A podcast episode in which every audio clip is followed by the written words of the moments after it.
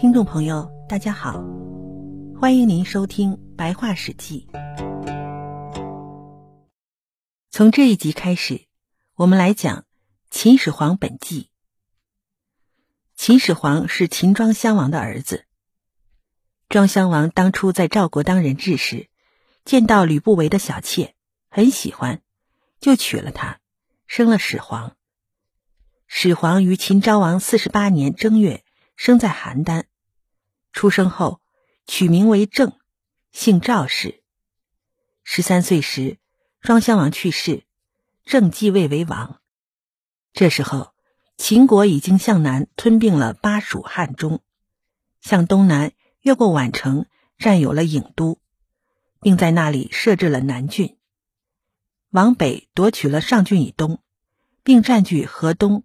太原、上党三郡，又东攻荥阳，灭掉二州，设立了三川郡。这时候，吕不韦为相国，享有封邑十万户，号称文信侯。他大力招揽宾客游士，为吞并天下做准备。李斯是吕不韦的舍人，蒙敖、王乙、陶公等为将军。秦王年纪小。又刚刚即位，所以国家大事都交给大臣们处理。晋阳发生叛乱，秦王政元年，将军蒙敖平定了叛乱。三年，陶公率兵攻打卷邑，斩首三万。三年，蒙敖攻打韩国，夺取了十三个城池。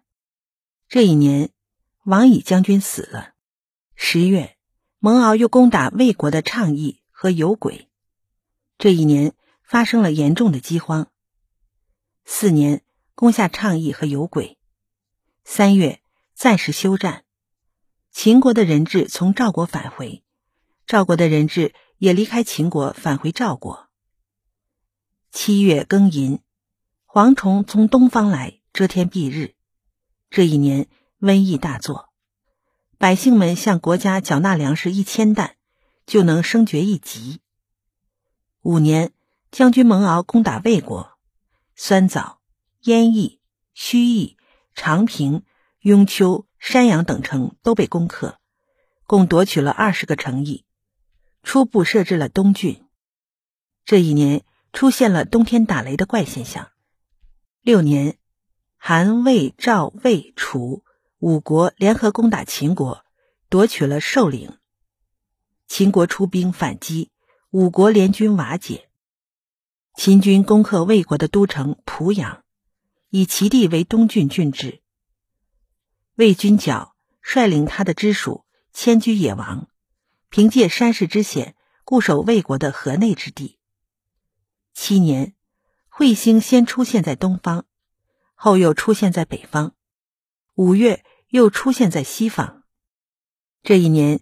将军蒙敖在攻打龙邑、孤邑、庆都等城后，又回兵去打吉邑的战斗中阵亡。这时，彗星又出现在西方，长达十六日。不久，夏太后死了。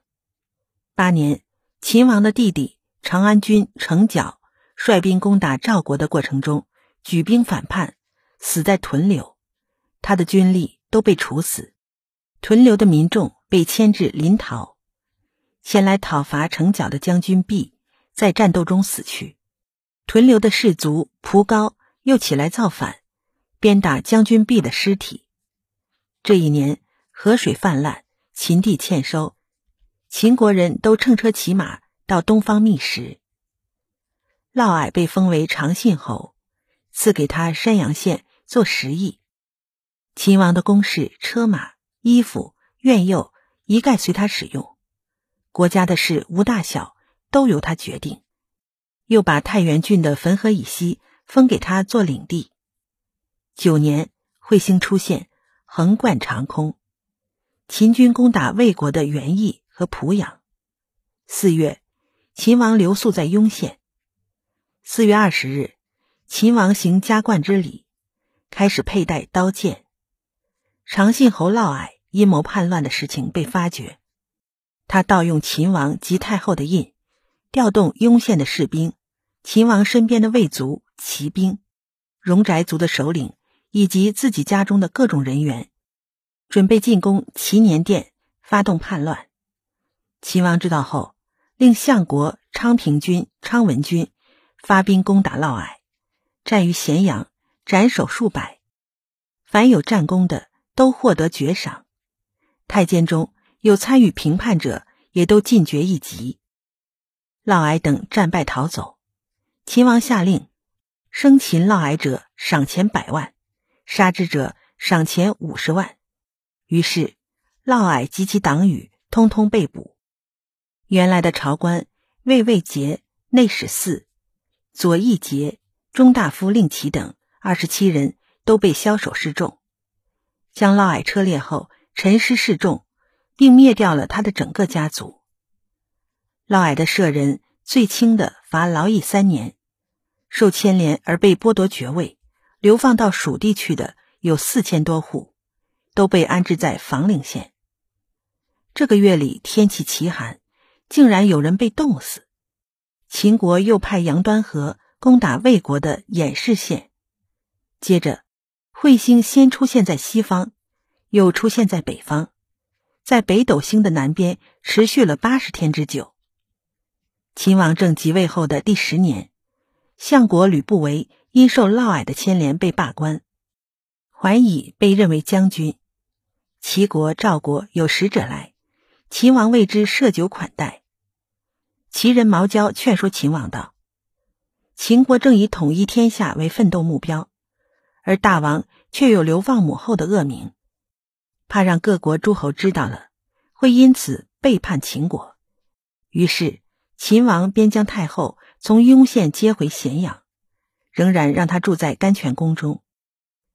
秦王大肆搜捕，要赶走从诸侯国来的所有宾客。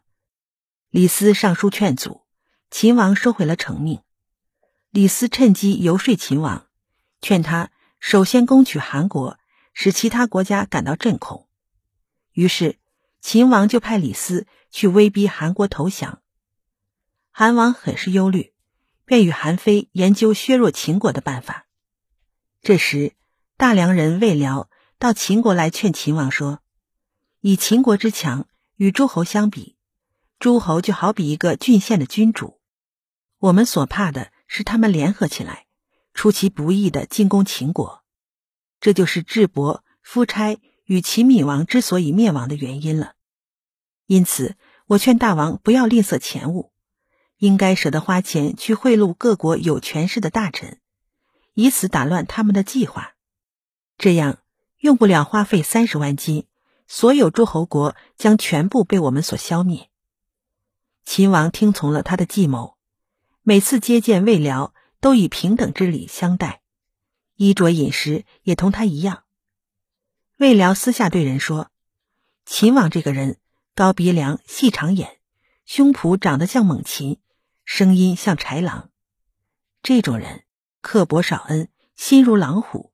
穷困时可以身居人下，得志时便会反口吃人。我是个布衣之士，然而他接见我时常甘居我之下，十分客气。假如他日后一统天下，那普天下的一切人都将成为他的奴隶了。这种人是不能与之长期共处的。说罢，就准备逃走。秦王发现后，极力挽留，任命他做了秦国的最高军事长官，并全部采用了他的计谋。这时正是李斯当权的时候。本集就播讲到这里，欢迎您继续收听。